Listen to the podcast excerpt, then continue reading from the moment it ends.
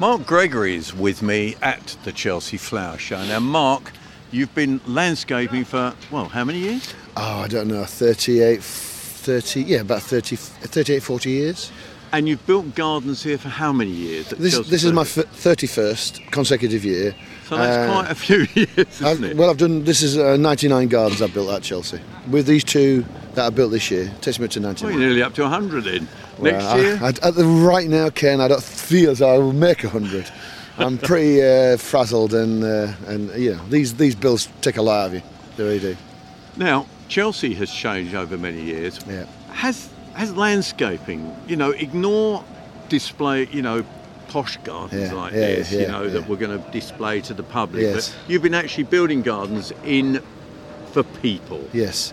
How much has it changed? Oh, I think I, I think the whole scale of endeavour has got big. And interestingly, when the, it was the hundredth anniversary of Chelsea, I, I can't remember who it was, but a reporter said, "What is the biggest single driver of change?"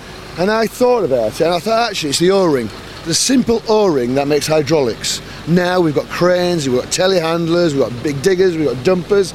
That is it. So basically, everything's got bigger. The trees that come into this place are just getting bigger and bigger and bigger. And it's almost trying to outdo each other on the size of your trees. It's mad. It's actually mad. So what used to happen?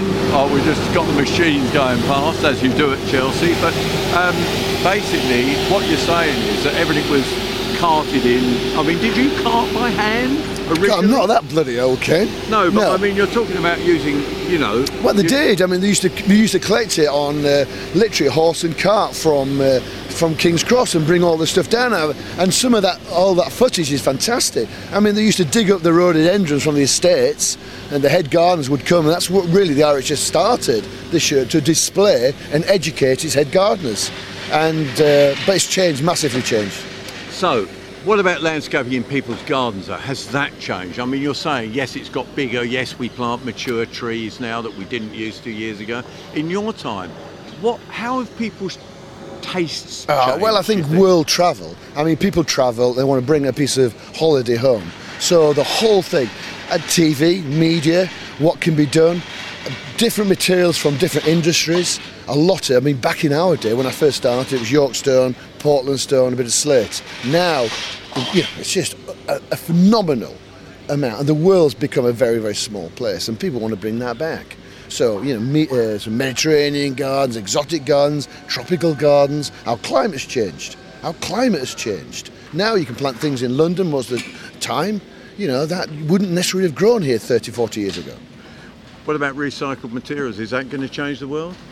Uh, I think things are becoming very, very conscious. I mean, I think obviously is you know people say about Chelsea it's a waste. Well, this is not. I mean, this is the haute couture. This is the marketing for the whole of our industry. So please don't kind of dumb it down because I want it to be. This is the, this is the the most prestigious flower show in the world. So don't like make it a recycled kind. Let's let's ex- explore. But I think actually where gardens go, recycling of the gardens and actually minimising the impact that we have is really, really important to do that. Absolutely, it's important, and it's got better. It's got a lot, lot better. There's a lot less worse than there was. So it's going to improve in, as time goes on, then. Isn't It? Yeah, I mean, people are very conscious. Even our clients are very conscious about ethical sourcing and where things have come from, and miles and things like that. Yeah, So we got a long way to go, but we're getting there. I think so. Absolutely. Yeah.